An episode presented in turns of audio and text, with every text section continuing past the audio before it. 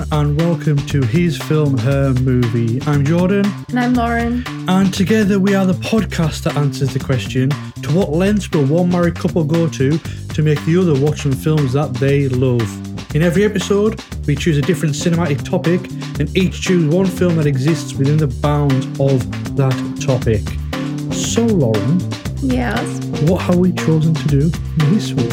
Well, we've chosen something a little bit different this week. We have, So the theme was like kick ass females. yeah? So we've chosen two films, Yeah? but they're both they're not the same film. They're both from the same series of films. Yes, well, there were supposed to be one film that then got split up into two. Hint hint. Yeah, so and that- sort of came from last week where we chose, I mean, we had Mad Max and we were talking about like female action mm-hmm. stars. And it just got me thinking, it's like, okay, we do female, like kick ass females, and then it might have been my idea because I haven't seen these films in quite a while. It was definitely your idea because I have I hadn't seen these films. Yeah. So what we've chose to do this week is Kill Bill Volume 1 and Volume 2. Quentin Tarantino's revenge martial arts saga. Well, you can find out what we both thought of those later on. But what's been keeping you entertained over the last seven days? well, I sadly finished Dollface. Full, fully finished. Yeah, there was only one series. Oh, is it not, not, not coming back for Not coming back. They made it a few years ago. I think before like Kat Dennings got like Marvel money? Marvel money. She she don't need no TV series. She's got Marvel cash now. Oh, she was in that Two Broke Girls for forever. Oh yeah, she was. She was in that for so Mm, long. That was supposed to be very, very bad, that TV show. though. if uh, it's not great, it's not great. She's definitely a, a, a her and the other girl in it are definitely like the big stars Yeah, in yeah. it. Everybody else, you can pretty much give or take. um, I've been watching Angel right.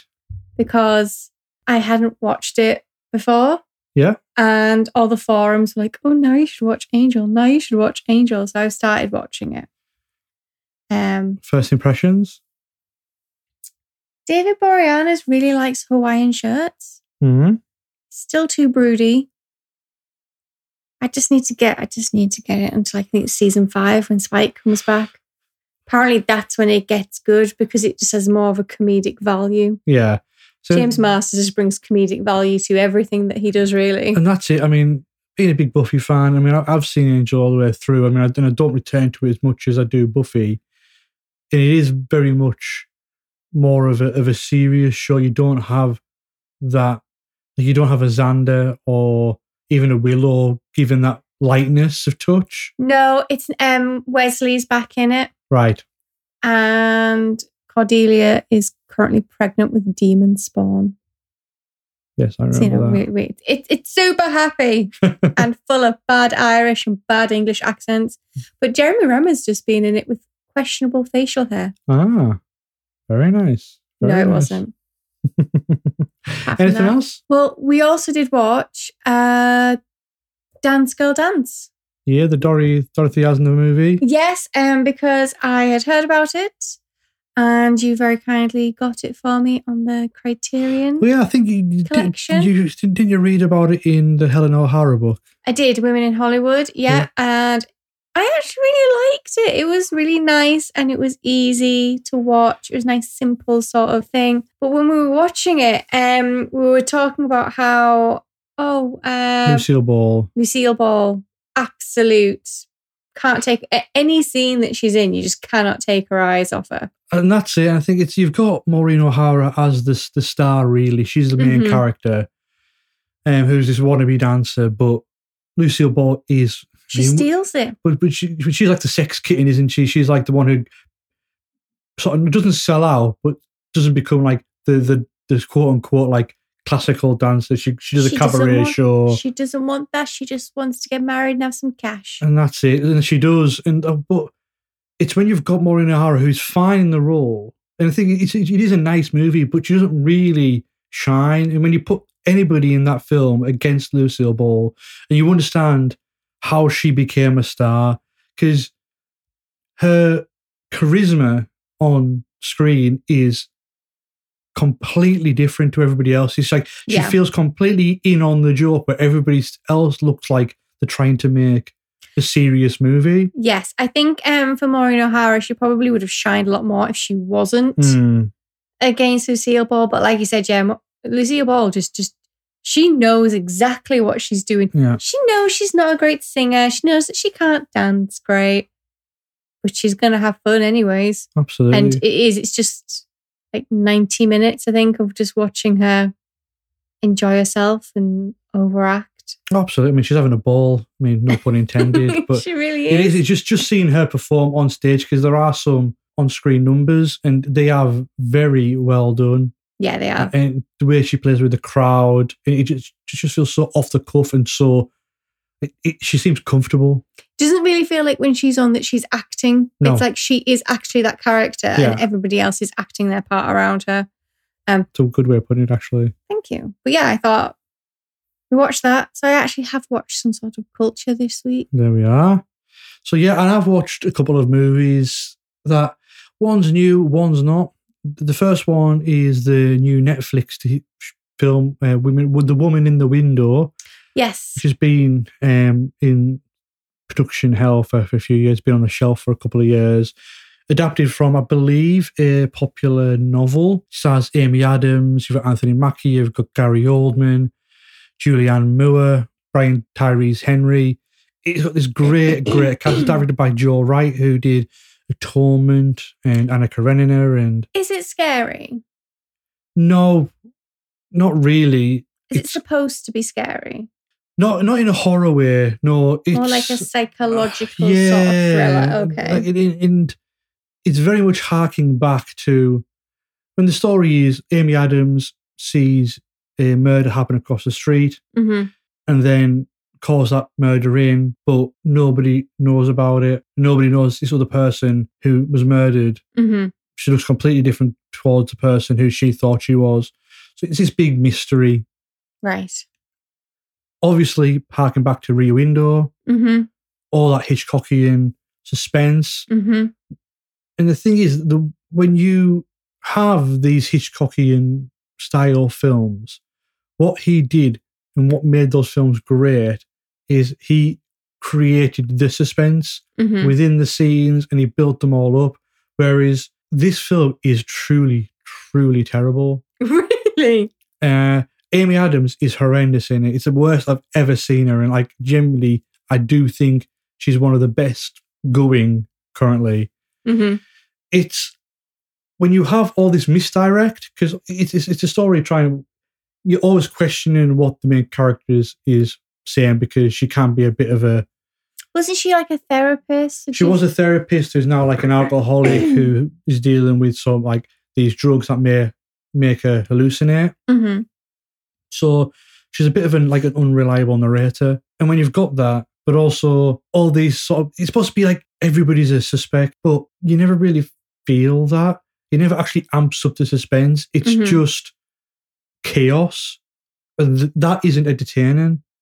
You want to see the way like hitchcock crafted his his scenes how he shot them how he built it. It's just amy adams being a bit manic and that's not funny. It's, it's shot it's some of the sh- shots are really lovely and obviously it's in 4k on netflix and the way he uses color it's kind of giallo like in that sense. It's really bold and really shocking at the times. Hmm but yeah it is truly awful. Like one of the worst films i've seen this year bad um, which is a shame because it, it you'd feel like it could exist as some like a b movie midnight film but Yeah. it's not even good enough for that it's not it's not even shock it's like shock shockingly enough done for that it's just an, an absolute empty vessel of a movie and the other one that i want to talk about is ace ventura pet detective when did you watch this? i watched it last night Um, you um watched and- it last night? yeah Oh, when I was on the sofa downstairs watching Angel. Yeah. And it's such an interesting movie. I remember watching this as a kid and absolutely loving it. Jim Carrey back in like the early mid 90s was Mhm. untouchable. That's when his star just grew and grew that, and grew. and he had Liar Liar, He had and the he had mask. yeah. Remember he- the mask used to freak me out so much. But that- that's it. And like, I haven't returned to this movie in so, so long. And the thing that surprised me most, and there's, well, one thing will surprise me more than ever, but is that it's actually a really, really well plotted noir. Mhm. Like the, the, the detective story, the mystery at the heart of it, of who, who stole Snowflake, is the way it plays out is brilliant.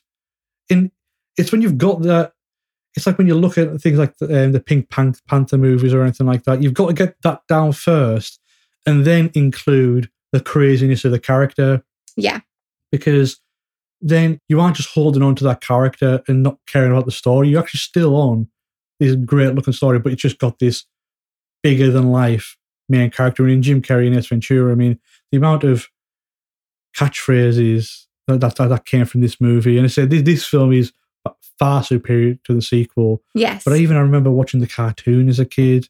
I used to love the cartoon. And yeah, it, it's it's also interesting for the final twist Oh yeah, because that scene has been quite problematic nowadays, and It I is. completely understand because there was a lot of jokes like that back then, and now you're like, oh, It- that's it's- not a good thing to joke about. it, it, yeah, it's not, and it's like you you're watching it and you're thinking, okay, back at the time, but even that, it's I mean, spoilers for what 1994 movie. the fact that Finkel, who is looking for, Ray Finkel, is Lois Einhorn, is the the chief, the lieutenant who's in mm-hmm. charge of this case, and obviously she's going around, not obviously, but she's going around kissing people, and she kisses Ace, and when he re- realizes the twist, it's the showering, it's the showering, being to crying, sick, the making himself be sick. yeah, And then not even that, it's when everybody finds out about it at the end and it, everybody's being sick. everybody's being sick. And it's just so transphobic and homophobic and all that. that. oh, I know. I, I know exactly what you mean. Like, it's a good film apart from that little bit. Yeah, because it's just so out of. I mean, and I, I understand that what it was going for at the time was this completely out there ending, like nobody could see Yeah. coming. Which I get that. it's just the reaction that the characters have regarding that twist, which really rubs you up the wrong way. It's like this film could never have been made No. uh, like that nowadays. It's shocking just how bad and blatant it is. Um, I Yeah. think that that's it. I honestly think that if they remade it today, they wouldn't have to change anything apart from that one little bit. And I think nowadays it would be much easier to put a crazy sort of twist ending because of the different kind of technology that we've got and everything. So you could do something like, oh, it was yeah, catfishing on the internet. But it's not, it's not even the fact that it, it includes like a, a trans character. no, it's the a reaction. of- of that, and it's just like you could have that twist and it would work. hmm but yeah, it's just the the showering and the crying and the and the trying to make himself sick and oh, it's but it is still a good movie. Giving that, like it's well plotted. Jim Carrey is incredible in it, so so watchable. It's I think pre Friends, Courteney Cox. Oh, really? So, oh, it's, it came out the same year as Friends, so therefore she Is that wasn't. is that when she had the really bad fringe from Scream, or is that? Maybe well, Scream was 1996. Oh, okay. So a couple of years after, she was already famous um, when she did Scream. But yeah, good movie, terrible ending, um, which is a shame. But we might as well get on to our show. yes, But before we do so, we have to say that we are a podcast of podsyndicate.com. yes, we So are. you can go over to wearepodsyndicate.com to check out all the great shows, films, TV, pop culture, anything that tickles your fancy, it will cover. Um, there's some really good YouTube videos from Noel regarding um, Gundam robot making. yes, he's been doing that recently. Yeah, so if you, if you like he's that, He's got such a good patience to be able to make yeah, stuff like but it's that. a very relaxing watch. It's weirdly relaxing to watch somebody like an time- ASMR type. in like a time lapse just build something you can see just grow over time. It's Mhm. really nice. But we might as well get on to our main show, yes. which is Kill Bill Volume 1 and 2. Don't really have to ask you which one to start with because let's start with volume one. Oh, oh okay. uh, we will be back after this clip.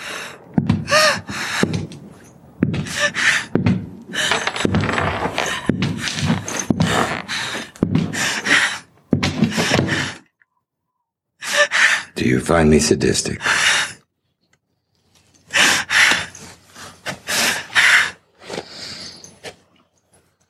You know, I'll bet I could fry an egg on your head right now. If I wanted to. No, kiddo. I'd like to believe you're aware enough, even now, know that there's nothing sadistic in my actions. Or maybe towards those other jokers. But not you. No, kiddo. This moment, this is me at my most masochistic. Bill, it's your baby. So, Kill Bill Volume 1, 2003 film, written and directed by Quentin Tarantino. As it says at the beginning, the fourth film by Quentin Tarantino. hmm Stars Uma Thurman, Yep. Michael Madsen, David Carradine, Daryl Hannah, Lucy Liu, and Vivica A. Fox. hmm Just to name but a few. Yeah, and they are the Deadly Viper Assassination Squad. Sorry, you said that with like so like yes, yes, are. Basics of the story Bill and his squad go to a chapel where the bride, Uma Thurman, is going to get married. Mm-hmm. They massacre it Mm-hmm. and Leave her in a coma. leave, well, leave her dead. They think she's dead. Now, obviously, we find out that she wasn't dead and she was pregnant at the time. And she wakes up four years later from a coma Mm-hmm. and goes on a rampant Killing revenge spree. spree.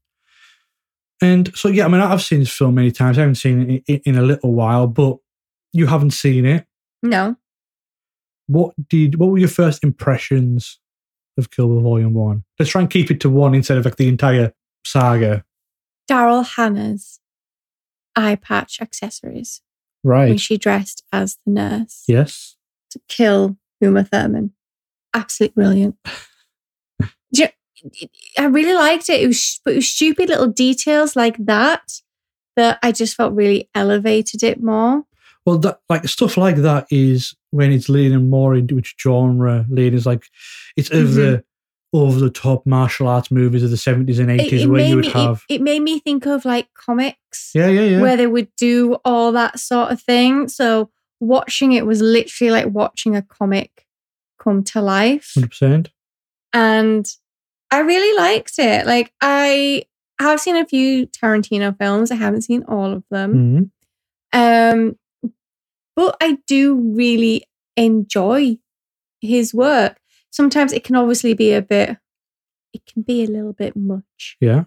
But I also like the fact that Tarantino is not backwards, but coming forwards about the amount of blood and gore that he is going to use. He has had many interviews where he says, Nope, that's the kind of films I like to make. That's the kind of film I'm Yeah. going to make. So to me, I'm like, Well, that's good. I know if I want to watch Tarantino film, I have to be in the mood to be able to see that. Yeah, yeah. Um, so I kind of find that quite quite helpful. Sometimes you can watch a film and be like, okay, I really was not expecting that. Um I loved the animation style when they were doing uh, Oren's o- origin. Yeah, it yeah. kind of reminded me of like um the Death Wish cartoons Yeah, yeah. um, like the anime Death Wish, which I thought was really cute. I thought that was really different. Um, I, Death Note. Death Note, not Death Wish. Death Wish is a series of 70s revenge films. Oh, well, look, I just totally referenced another. I knew what I was referencing. So yeah, I found it very like Death Note sort of style, which I quite liked. Um, I love that anime sequence. Like, it's so good that I wouldn't mind watching an entire film of her origin story. Mhm. It- it- again, that anime style, and again, it's super violent, but it's beautiful violence. I always say, you know what I mean? Yes. Yeah. The way it's done is really good. Um I can you just get on a plane with a sword? Because Probably not. Maybe if it's like an can be classed as a collectible, but that is a plot point that I think maybe Tarantino is asking you to. Gloss over. your belief. Yes. I would have got that more, but she blatantly just carried it on the plane. There was like, no, I'm just going to put this in a bag type thing. I also wrote gratuitous foot shot. She's been in a coma for four years, yet has a better pedicure than I do. But we all know there's always going to be a foot shot in a Tarantino movie. A foot shot, there was a lot. Yeah. There is a lot of feet, Yes. including a bit that we will talk about in the volume two, where Mm. there is a severe continuity error, which is blatantly just a fetish. um, I yeah, I really loved it. Out of the out of the first one, my favorite characters um were Gogo and Oren. Though I did feel that Gogo's um weapon choice was slightly impractical. And that's, yeah, it's, it's I More mean, stylistic. absolutely. But, but again, I think it's really playing up to that era of, of the, the films he's trying to, to evoke. But like Gogo, he's very much going into the anime style of Mhm. um, the Asian market, but also going back to a film that I know he loves from that era, which is Battle Royale. Oh, okay. Oh, yeah, yeah, like the original sort of Hunger Games. Yeah, thing, so like yeah. it's, it's um, the film where all the school kids get put on an island and say, "The one that leaves gets to leave." So for me, Kill Bill has a bit of a fond, but it evokes a bit of a fond memory for me because it was the first eighteen that I ever saw in the cinema. As I think I was must have just turned seventeen, I, I believe. so it was Um, illegal. so it was illegal. Yes, it was illegal. But I remember it knocking my socks off. I mean, I just loved the the violence, the choreography, the explosiveness of it, hmm and and that opening, the the little black and white prologue that you get, it, it is so gorgeous, and just Mhm. just hearing that Tarantino dialogue again, not seeing Bill and, and keeping to that extreme close up, it's it's like a nice chair that you haven't sat in for a long time. And when you get to sink into it and it feels right, and it's just, it's still got your ass indent in it, and you can just sort of squeeze up against it because, yeah, and, and you, it makes you feel cozy. And uh, I remember also that gunshot scaring the bejesus out of me because it just comes out. I mean, even though you do hear him take the gun out of his holster, but You don't expect it to be mid sentence. you, you don't I expect, don't expect it to be that the, the, the, the main character. Well, well, yeah, and then it's just you see the blood spurt from the side, and then, and then, you get bang bang. He shot me down. Starts to play from Nancy Sinatra, and yes. it's just like chef's kiss. It's just so Tarantino. The way, like, and before we even talk about the film, it's amazing just how much that it really bled into other culture of the time. I mean, we get get that into a little later, but it's it isn't an original thought, but the song choices of Tarantino, especially this movie, are Mhm. so wonderful, and it's a testament to him that when he chooses a song and you see it used in his films, the first thought goes into your head when you hear that song again is how he used it. Yeah.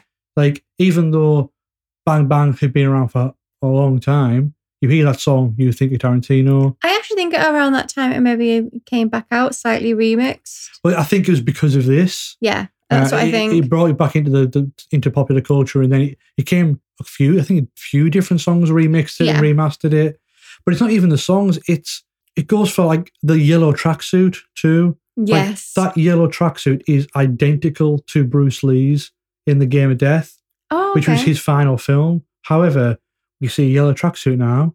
We Hmm. think of Kill Bill, We think of Uma Thurman, Uma Thurman in that yellow tracksuit. But and we can go back to that, that chair feeling, uh, feeling comfortable and being cozy you know, because it had been like six years between Jackie Brown and Kill Bill Volume One, mostly because he was trying to write Inglourious Basterds for the time and failed. Um, he, he couldn't find a way to finish it, and you get it sometimes that this film feels very much like a washing of the palette, a fresh, like a fresh slate. Like he attempted to write something simple but effective that has an easy through line, and it just you can showcase your talent. And I think that's what Tar- Tarantino did.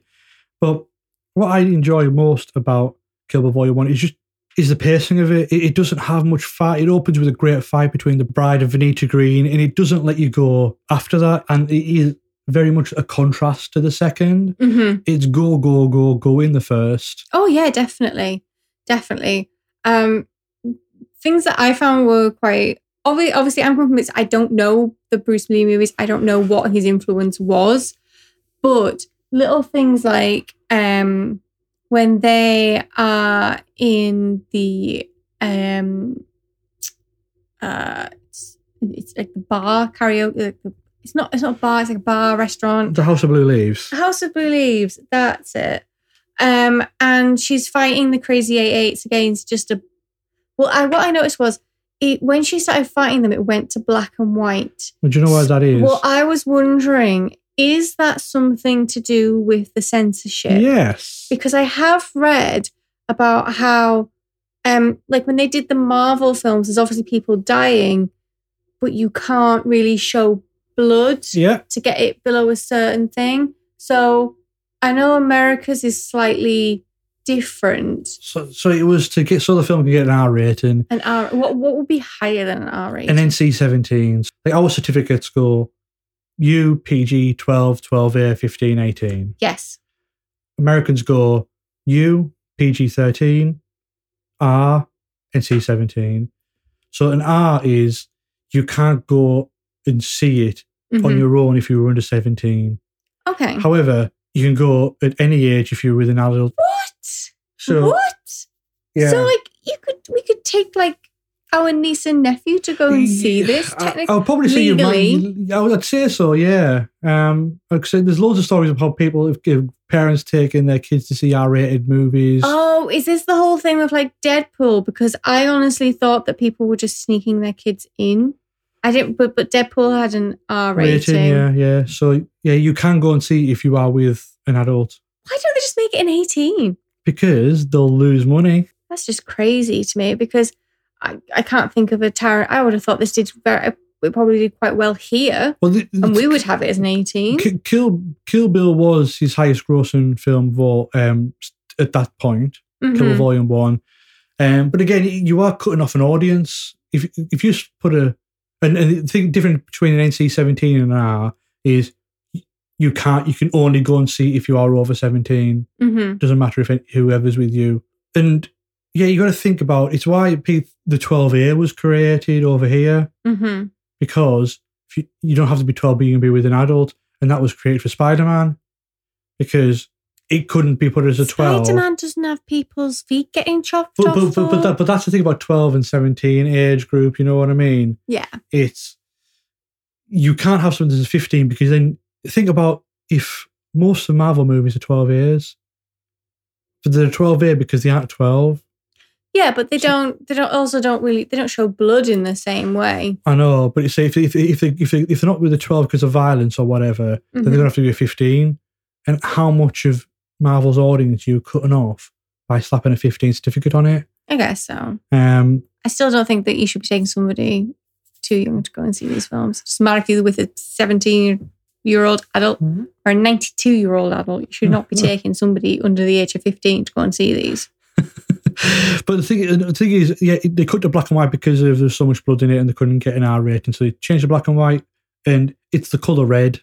That is basically the Well, Cut-off point. You, you say the color red. I think it might also have to do with the fact that Tarantino does have a bit of a thing for just ridiculous splurting blood.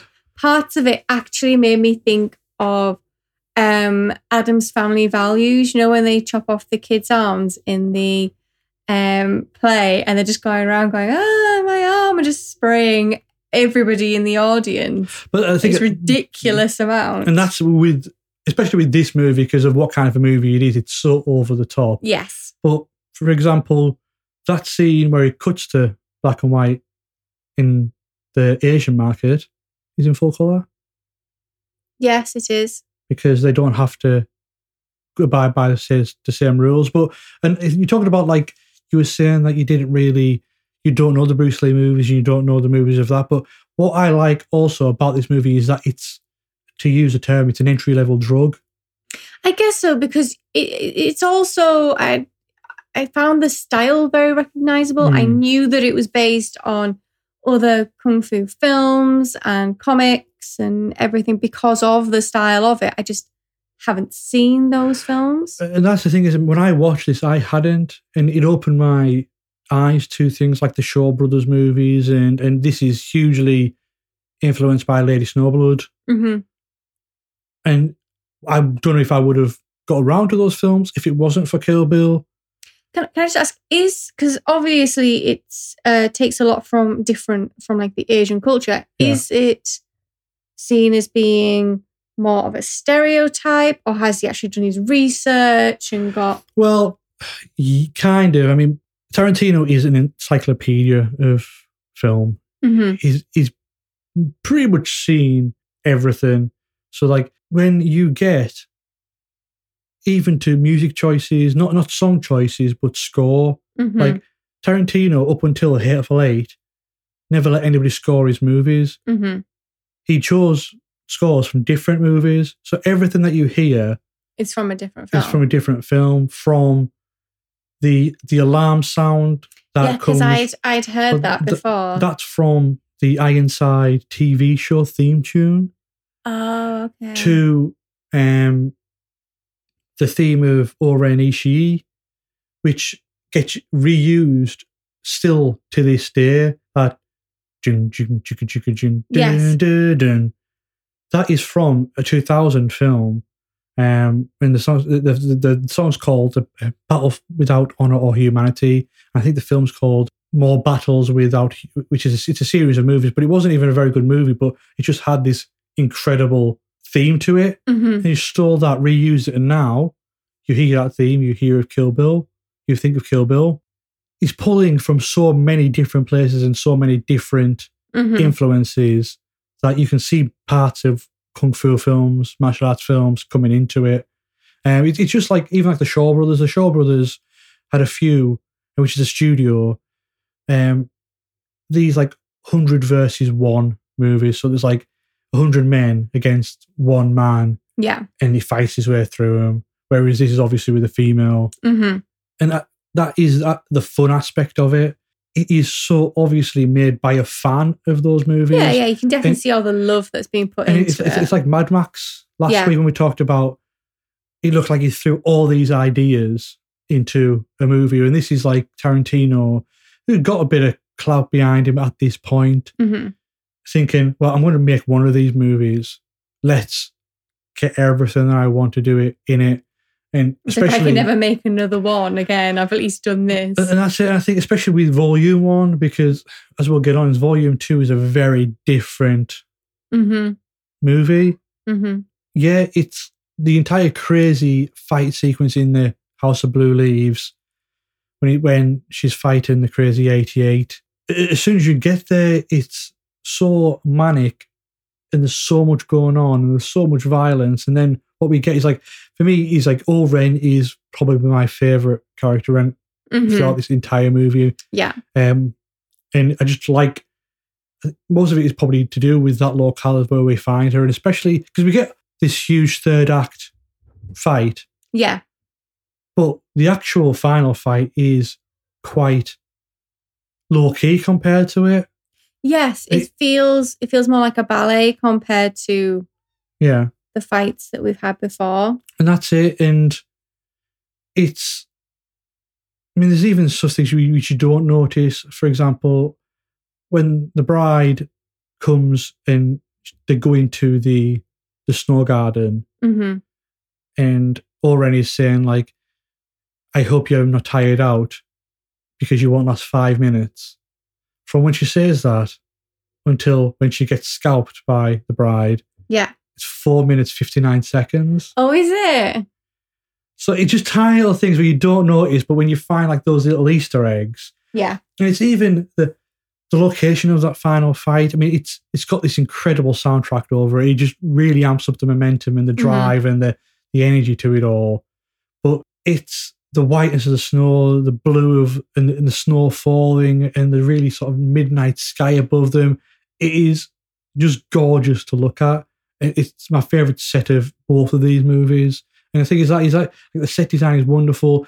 And going back to this one especially is like the sound design is in, is every Yes. every Claspers Ford, everything that you can see and hear, how that's been mixed and how that has been engineered is especially in that first fight with Vivica A. Fox. Well, that's it. And like we were talking about last week, there was parts that I found of the sound mixing of Stalker was very jarring. Mhm. Whereas, um, whilst it's not relaxing to listen to uh, the the mix in a Tarantino film, it's a lot more believable. Um, and well, you know, we'll we'll get onto it in in like volume two, but then they start to you you hear like the footsteps, you hear lo- you hear gravel, you hear Mm. lots of other sort of like little bits that just kind of make it more realistic. It's m- it's more accurate Mm. to how you would actually expect it to sound like if you were there in the room. Um, but yeah, I, I agree. Like the final sort of big um fight, I just thought was it was absolutely beautiful. Mm. I liked how it had the score over it, and then towards the very end, it th- there was no score Yeah. because it's like right now it's serious. And that's and I also like the fact that Tarantino can be a bit of a fanboy because in the first script that he ever wrote, um, which he didn't direct called True Romance, the the two main characters, Clarence and Alabama, meet at a Sonny Chiba triple bill, um, the Street Fighter triple bill, Oh, okay. and Sonny Chiba plays Hattori Hanzo, Oh, in okay. this. So it's like you, when he can bring people who he's been admirers of into his movie. He's done, he's Mhm. done it in the past and he's done it after that. But yeah, I really do like that. It's just Kill Bill Volume One is all about the punch and all about Yes. the the super violence. It's like okay, this is Tarantino doing a revenge martial arts movie hmm and we'll get on to volume two in a second, but that I think is very much Tarantino doing his normal revenge movie. But we'll get on to that after we have a short clip. the Mulberry Boys every Friday night. On the show, you better know they keep it tight. ETL is back and the J Strom's in the zone. Introduce the co host, he doesn't do it alone. PCZ is about to hold court. You know he's on the headset, you can hear him snort. Pop culture movies, TV shows, and games. Rotten Tomatoes reviews, news, and Blu rays. Foggy don't play around, he will bust a drop pass. Welcome to the Entertainment Landfill podcast, the Jason and Steven show. It's the Jason and Steven show. What? The Jason and Steven show. It's the Jason and Steven show.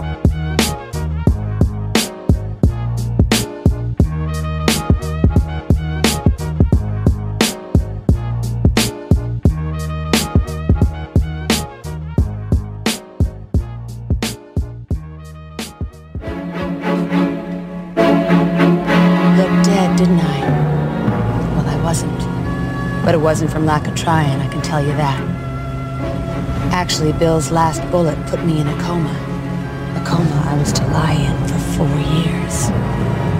When I woke up, I went on what the movie advertisements refer to as a roaring rampage of revenge. I roared, and I rampaged, and I got bloody satisfaction. I've killed a hell of a lot of people to get to this point.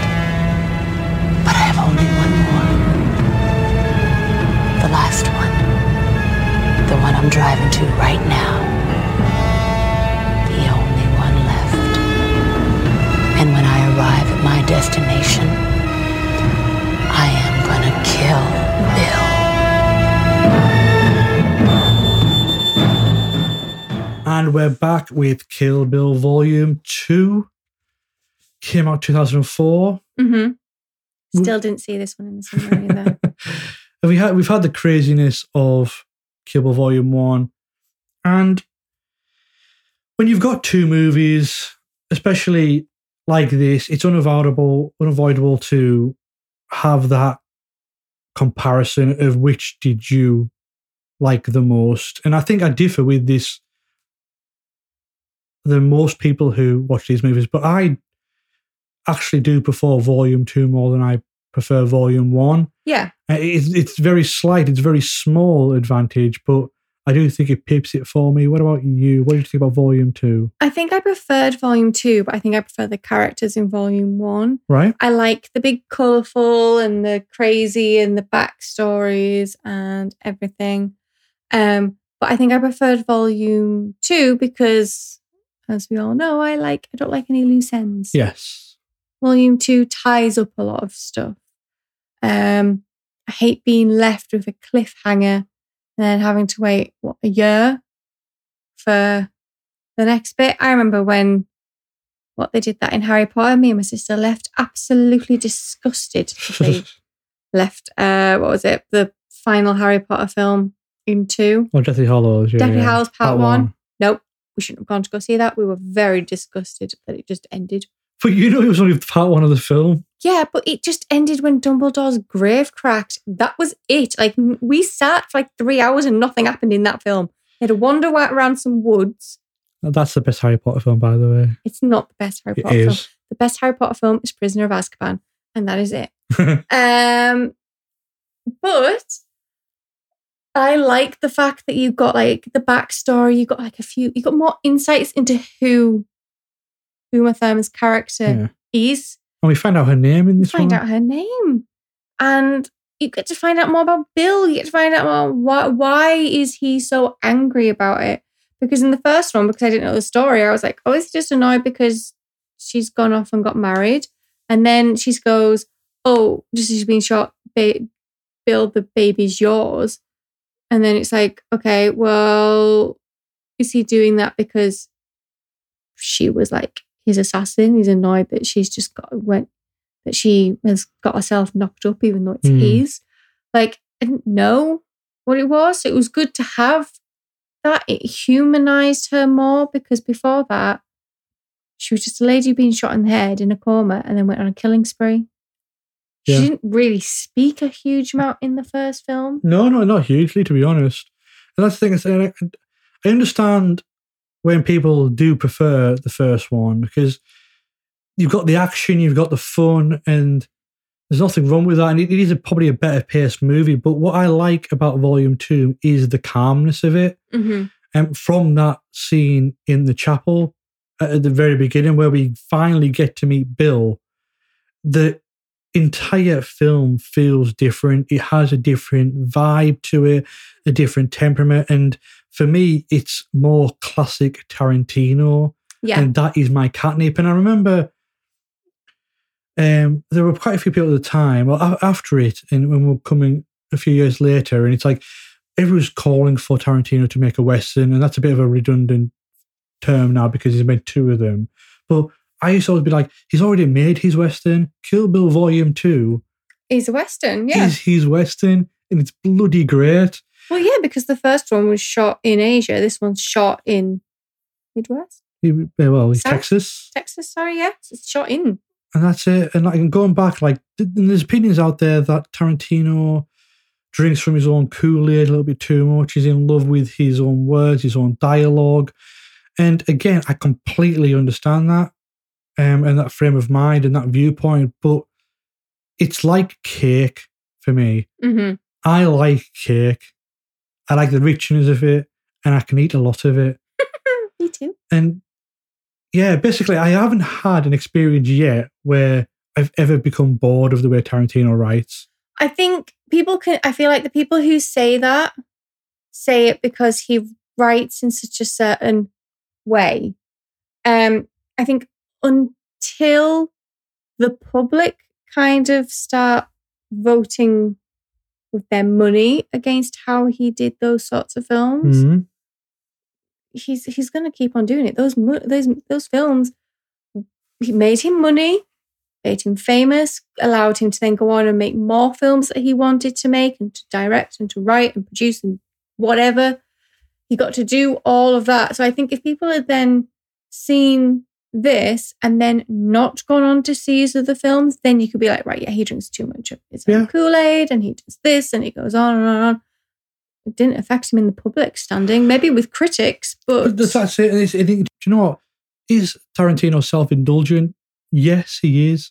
And he, he probably does love his one words, but do you know, what? I, I like them too. And going back to that cake, I'm that kid in Matilda, just chocolate all over my face, just waiting for the next slice. I just want more. So mm-hmm. he is making these three hour long movies now. Like, for example, like Hateful Eight is a three hour long movie with eight people in one cabin just talking. Yeah, but like the thing is, he's done. I kind of feel like he has done his lip service. He has made the big blockbustery type slash not slasher like shoot him up, kill him up, stab him, blood. Well, that's, that's what that's, what made this is. Yeah. that's made his name. That's made him the money. That has now got him to the point where he'd be like, do you know what? I want to make this kind of film. I want to be able to experiment. I want to be able to put something out there. Tarantino's always been shocking. And I think if you're so used to seeing a style of Tarantino film, then go and say, see something like you said, The Hateful Eight, that's probably going to still be shocking because you'll be like, don't, he's gone in a completely different direction to what his style you thought it was. Well, no, it's, it's, I don't think it's a different style. It's, it's the same style, but I think it's he loves to over dramatize it. Mhm. He loves to, if he can say something in two words, but he can make it sound more flowery in two minutes worth of monologue, he's going to do the two minutes. Yeah. But why not? And again, it's just since I enjoy that, so that's why I go, that's why I go see a Tarantino movie. That's Mhm. why I enjoy Hateful Eight because it's just him just talking to himself and being self indulgent, but it's something that I enjoy. And it's like even with this movie, we've been through four hours of this revenge film. The end of the first one, we've got a huge fight that lasts about a good half hour and a huge amount of bodies left. and a huge amount of bodies left. So he's done that. So that means he doesn't have to do that in this one. So what is the third act finale of this? It's a 40, 40 minute dialogue scene with him. It's couples who- therapy. It is absolutely, and like that is it's like David Carradine in that movie. I like his casting for a number of reasons, just because I think he is actually great in the role. But then you've got the history of him, like he was a martial arts actor from the seventies and eighties. Oh, Like he was, he he was the same around at the same time as um, Chuck Norris. Chuck Norris. And he, he was in a few films with Chuck Norris. And but but one thing I really like about him, it's it's so reductive, but he's got a great face. He's got a very everyman sort of face. You can imagine him to me being the head of something like that because I could see him being able to stand out, but also being able to blend in. Yeah. He hasn't got anything that is like incredibly striking to look at, but he's still kind of handsome. And yeah, and like the thing is it's the thing with faces like Sergio Sergio Leone was the best at it. He used to pick people who used to have amazing faces. Like and like when when he cut to somebody and you could see like every face told a story. Mm-hmm. you could feel like they've been there for for for a hundred years. Just thinking, it's like it's it's I feel, feel really bad, but it's the wrinkles. Like there's nothing like an uh, old man's wrinkles shot in black and white. Because you Yeah. can you can see it all. You can see the shade. You can just see every single crevice. And that opening scene when we do get that dialogue scene between um, Beatrix and Bill, Mm-hmm.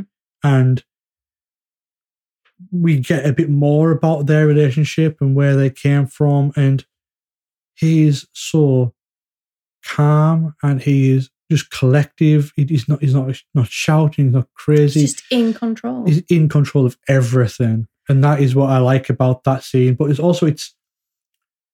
You realize that it's a bit of a twisted romance movie hmm because he obviously is in love with Beatrix, but does this horrible thing. Oh yeah, definitely. Um, and that's it. It's, it's the chemistry of them too as well. Because, and I watched an interview with Tarantino a few years back now. I think it was with Charlie Rose.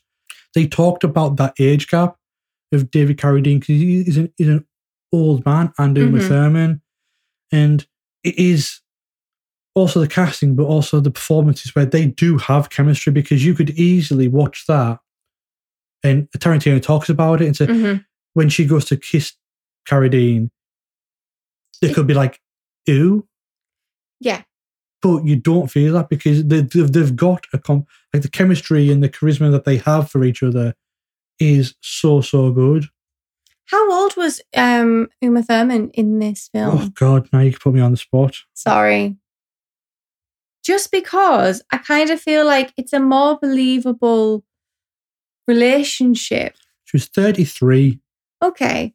So I kind of feel like it was a more believable relationship because she wasn't like a 19 year old girl that they usually put opposite Yeah, older men. She is somebody who I think at that time, there's shots of her where she looks older than 33, Mm. and in other shots, she looks younger. But I think if you look at her today, she doesn't look like she has aged. Yeah. I feel like she probably looked older for her younger years, but then that's her. That's her. She, she's going to look like that now until she hits like her 70s. And she's not, she's not going to get any older. Mm. Um, so it is more believable because they haven't put some little starlet next to him. Yeah. You've put somebody who really for the time She's an adult. She's, she's not. she's like, an adult, yeah. yeah. She's And- more of an adult and she looks like she's got her shit together, really. Mm. She acts like she has. And um yeah, I just kind of feel like yes, it would be a big age gap, but for Hollywood, it's a more believable age gap. Hundred percent. And yeah, and I think I, I do like their weird little love story that they have, and like it's this second one where it, it's it's calmer. There's loads of different. Like, the, the Pai Mei scene Mhm. doesn't really have to be there, and it does stop the film's pacing like dead. But I love the silliness of it. I did Uh, not uh, like him. But, I- but I love how it's kind of going back to show how she's going to get out of the situation, which is the buried alive scene Mm-hmm. is horrifying. It's like- bad. when you're in that coffin with her and you can see the light just slowly being sort of hammered out and being in the total dark and just hearing the earth. And then it the goes to black and white. Yeah. um and everything yeah that that was awful and yes i agree that's really good to show that did not like Pai Mei. I mean, this is no disrespectful way. If that's his beard, It's not. fine. Well, the guy. But I just found that beard, I was like, I am ready to rip that thing off your chin, mate, if you don't stop playing with it, and just whipping it around. You're not Ariana Grande. But the thing is, there's, there's a few dual roles in these movies as well because the guy who plays Pai Mei hmm actually plays Johnny Mo, who is the leader of the Crazy 88.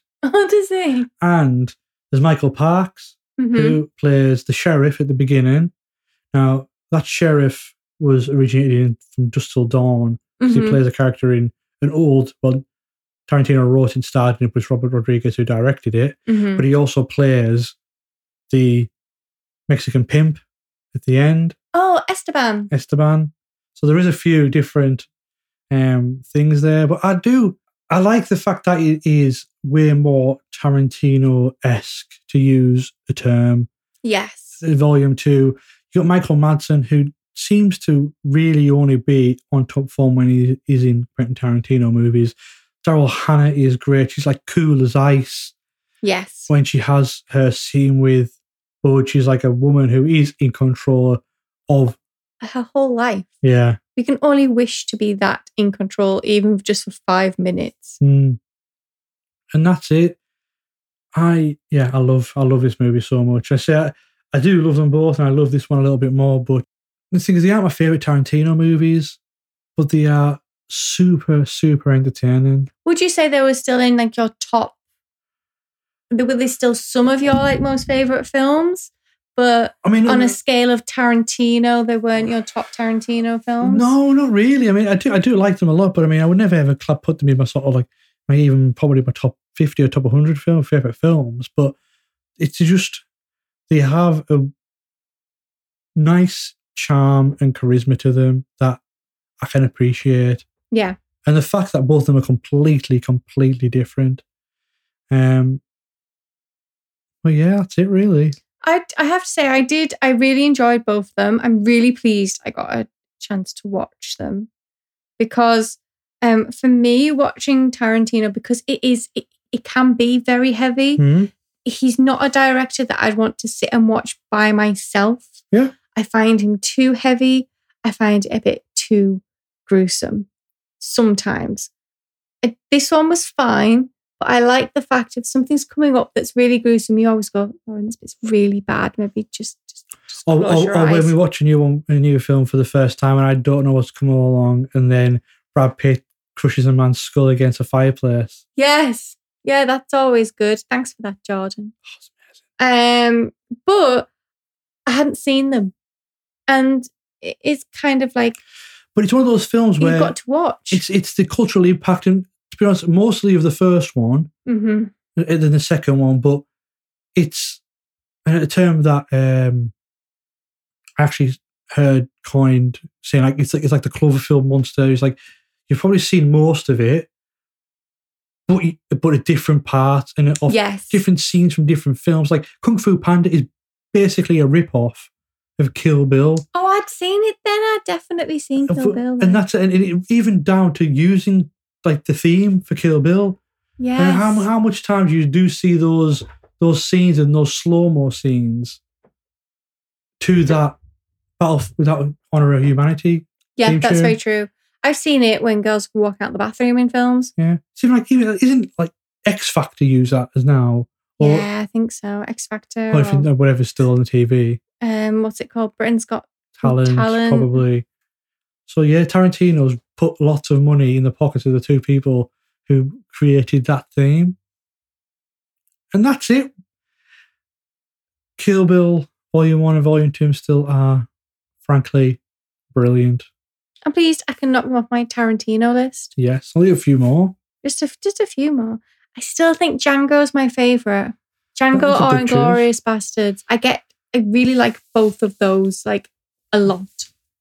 I like those. I, t- I I also think, think they're the only two that my mum has seen of Tarantino. Ah.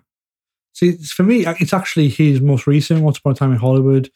That is I Did like that one. incredible. well. It's the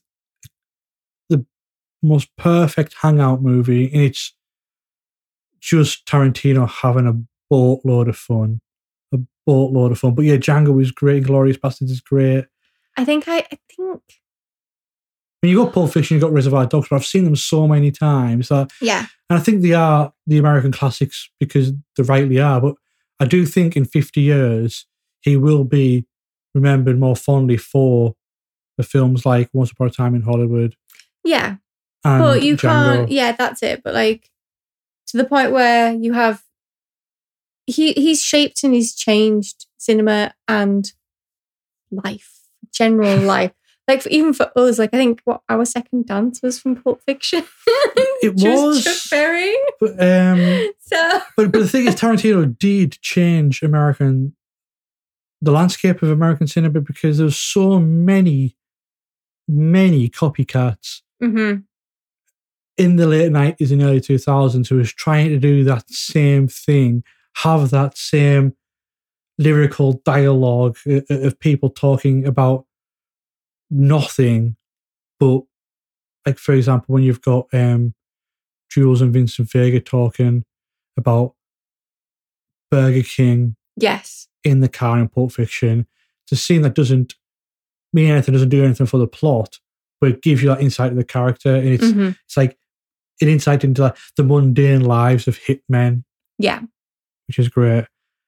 But I think that's it. that's it. That's it for this week.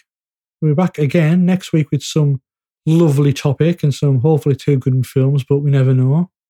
Could be two shocking films. Could be two shocking As long as it's not that electric boogaloo thing again, we're fine. so that is it for this week. We'll be back and yeah, stay safe. That's it. It's, it's the lowest energy. Any, I never know how to end podcasts.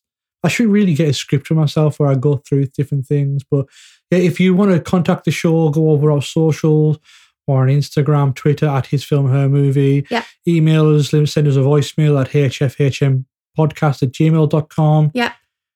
Or just don't. Oh, just go and get off your phone, get off the internet and go watch a film. Absolutely. Go to the cinema now that the cinemas are back open. Cinemas are open. go so for a pint, go to the cinema.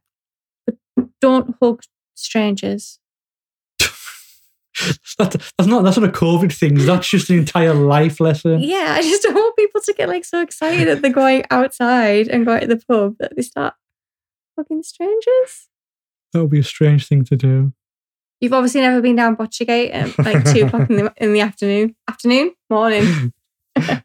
Right. Well, I can't think of a better way to end it there. Bye. Bye bye.